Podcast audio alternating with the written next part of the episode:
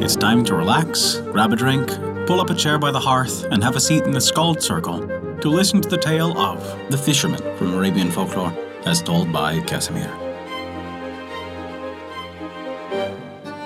Before we begin our story, we wanted to remind you that we release new tales for free every week. Our shorter tales release on Wednesdays, and our longer chapter stories release on every other Saturday. Find out where you can hear them on our website at theskaldscircle.com. And be certain to subscribe to us on Apple Podcasts, Google Podcasts, Podbean, Spotify, or whatever your favorite podcast app is. That way, you'll never miss out on one of our enchanting tales from around the world. And this is the tale of the fisherman. Sire, there was once upon a time a fisherman so old and so poor that he could scarcely manage to support his wife and three children. He went every day to fish very early, and each day he made a rule not to throw his nets more than four times. He started out one morning by moonlight and came to the seashore. He undressed, threw his nets, and as he was drawing them towards the banks, he felt a great weight. He thought he had caught a large fish, and he was very pleased. But a moment afterwards, seeing that instead of a fish he had only in his nets the carcass of an ass, he was very much disappointed. Vexed at having such a bad haul, when he mended his nets, which the carcass of the ass had broken into several pieces, he threw them in a second time. Drawing them in again, he felt a great weight, so he thought that they were full of fish. But he only found a large basket full of rubbish. He was very much annoyed. Ah, oh, fortune, he cried. Do not trifle thus with me, a poor fisherman who can hardly support his family. So saying, he threw away the rubbish, and after having washed his nets clean of the dirt, he threw them for a third time. But he only drew in stones, shells, and mud. He was almost in despair. Then he threw his nets for the fourth time. When he thought he had a fish, he drew them in with a great deal of trouble. But there was no fish. However, he found a yellow pot, which, by its weight, seemed to be full of something. He noticed it was fastened and sealed with lead, with the impression of a seal. He was delighted. I will sell it to the founder, he said. With the money I shall get for it, I shall buy a measure of wheat. He examined the jar on all sides. He shook it to see if it would rattle, but he heard nothing. And so, judging from the impression of the seal and the lid, he thought there must be something precious inside. To find out, he took his knife, and with little trouble, he opened it. He turned it upside down, but nothing came out, which surprised him very much. He set it in front of him, and whilst he was looking at it attentively, such a thick smoke came out of it that he had to step back a pace or two.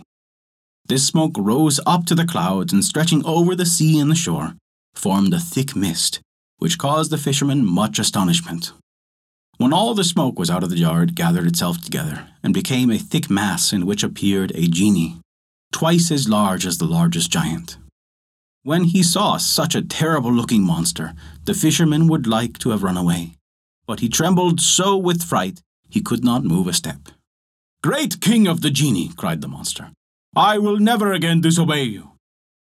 At these words, the fisherman took courage. What is it you are saying, great genie? Tell me your history and how you came to be shut up in that vase. At this, the genie looked at the fisherman and haughtily said, Speak to me more civilly, before I will kill you. Less, uh, why would you kill me? cried the fisherman. I have just freed you. Have you already forgotten that? No, answered the genie. But that will not prevent me from killing you. And I'm only going to grant you one more favor, and that is to choose the manner of your death. But what have I done to you? asked the fisherman. I cannot treat you in any other way, said the genie. And if you would know why, listen to my story. I rebelled against the king of the genie. To punish me, he shut me up in this vase of copper, and he put on the leaden cover his seal, which is enchanted enough to prevent my coming out. Then he had the vase thrown into the sea. During the first period of my captivity, I vowed that if anyone should free me before a hundred years were past, I would make him rich even after his death. But that century passed, and no one freed me. In the second century, I vowed I would give all the treasure in the world to my deliverer, but he never came. In the third, I promised to make him a king, to be always near him, to grant him three wishes every day, But that century passed as the other two had done, and I remained in the same plight. At last I grew angry at being captive for so long, and I vowed that if anyone would release me, I would kill him at once, and would only allow him to choose in what manner he should die. So, you see, as you have freed me today, choose in what way you will die. The fisherman was very unhappy. What? Uh, what an unlucky man I am to have freed you! I beg you, spare my life! I have told you, said the genie, that it is impossible. Choose quickly, you are wasting time. The fisherman began to devise a plot. Since I must die, he said, before I choose the manner of my death, I conjure you on your honor to tell me if you were really in that vase. Yes, I was, answered the genie. I really cannot believe it, said the fisherman. That vase could not hold even your feet. How could your whole body go in? I cannot believe it unless I see you get in it. The genie began to change himself into smoke, which, as before, spread over the sea and the shore, and which, then collecting itself together, began to go back into the vase slowly and evenly till nothing was left outside. Then a voice came from the vase, which said to the fisherman, Well, unbelieving fisherman, here I am in the vase. Do you believe me now? The fisherman, instead of answering, took the lid of lead and shut it down quickly on the vase. Now, O genie, he cried, ask pardon of me, and choose by what death you will die. But no, it will be better if I throw you out into the sea, whence I drew you out, and build a house on the shore to warn away fishermen who come to cast their nets here, against fishing up such a wicked genie as you, who vows to kill the man who frees you. At these words, the genie did all he could to get out, but he could not, because the enchantment of the lid. Then he tried to get out by cunning. If you take off the cover, he said, I will repay you. No, answered the fisherman. If I trust myself to you, I am afraid you will treat me as a certain Greek king treated the physician Duban. Listen, and I will tell you. And that is the tale of the fisherman from Arabian folklore.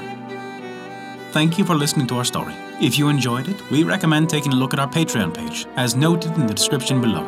You can earn great rewards while also supporting us, to keep these stories alive for generations to come. Also, remember to subscribe to us on your podcast app, and leave us a 5 star rating if you enjoyed this story. A special thank you to Kat for their support this month. Without your contribution, we wouldn't be able to continue these stories, and we truly appreciate it. Visit theskaldscircle.com to stay up to date with all of our current events, news, and much more. Not only that, but you can also visit our story archive of every tale we have ever told. It's sorted by origin and region for the convenience of your listening pleasure. Thank you for listening to our story.